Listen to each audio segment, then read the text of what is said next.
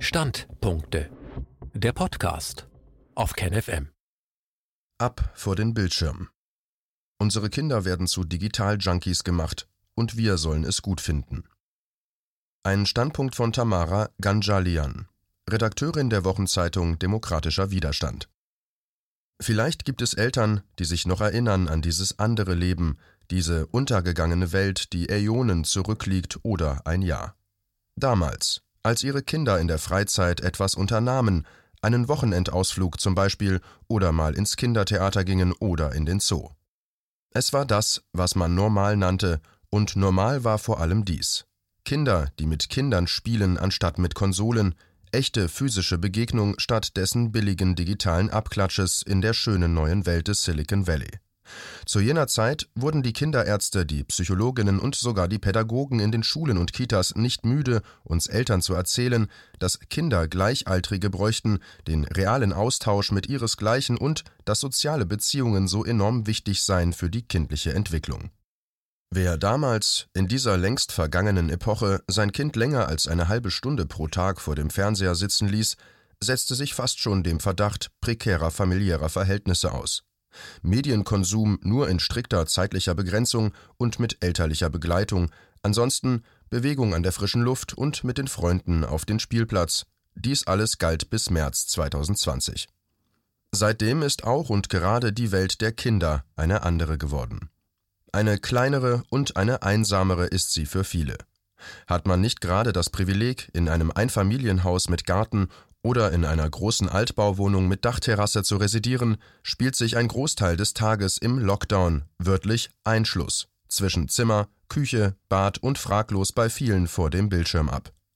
Die Welt ist auf ein Mindestmaß zusammengeschrumpft, das Leben kreist im Wesentlichen noch um basale körperliche Grundfunktionen Essen, Schlafen, Verdauen, wieder schlafen, essen und so weiter. Alle anderen um nichts weniger grundlegenden menschlichen Bedürfnisse, die über die Sphäre des reinen Überlebens hinausgehen, werden derweil ins Virtuelle ausgelagert, in der Vorgaukelung eines gleichwertigen Ersatzes des Leibhaftigen. Kunst und Kultur, mitmenschliche Begegnung und nicht zuletzt auch Bildung sollen, so will es das hygienische Normativ, vom unreinen, da stets potenziell kontaminierten analogen Leben ins Internet übertragen werden dass Schule nicht nur ein Ort der theoretischen Wissensvermittlung, sondern mindestens ebenso sehr auch ein Ort der Begegnung und des sozialen Lernens ist, scheint dabei schlichtweg keine Rolle mehr zu spielen. Ein bisschen lesen und schreiben lernen geht vermeintlich auch auf dem Tablet, der puren Mattscheibe.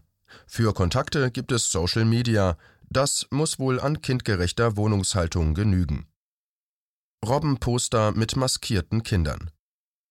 Was medial in diese geschrumpfte Welt einsickert, wird einst in Museen ausgestellt sein, denkt die geschichtswissenschaftlich vorbelastete Mutter, vielleicht als Beispiel für Propaganda, die bei den Jüngsten ansetzt.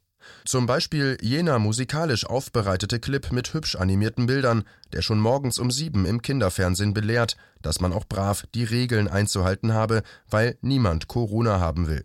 Oder die Kinderzeitschrift mit süßem Robbenposter, die Comics mit maskierten Kinderfiguren bringt, deren Botschaft lautet, Abstand halten, Maske tragen, Spaß dabei haben. Die Frage nach dem und dann taucht hier nicht mehr auf. Mit dem Infektionsvermeidungskult hat das Sicherheitsnarrativ, das fraglos bereits seit längerer Zeit Teile des öffentlichen Diskurses bestimmte, endgültig Einzug in die Kinderzimmer gehalten.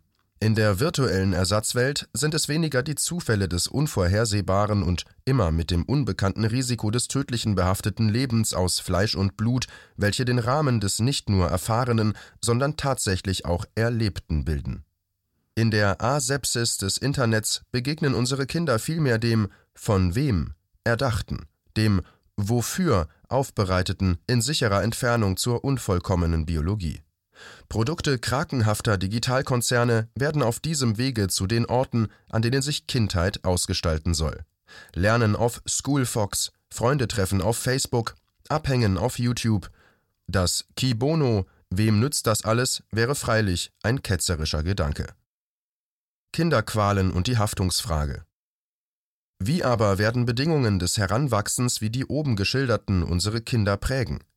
Werden etwa irgendwann die verpixelten Imagines auf Zoom das sein, was die Erwachsenen von morgen als ihre Kindheitsfreunde erinnern? Werden insbesondere jene, die als Einzelkinder durch diese Erfahrung gehen, die heutige Zeit als eine Form der Isolationshaft im Gedächtnis behalten? Sind wir gerade dabei, eine Generation heranzuziehen, deren Maß an Beziehungsfähigkeit sich an der Anzahl der erhaltenen Likes auf ein gepostetes Selfie bemisst?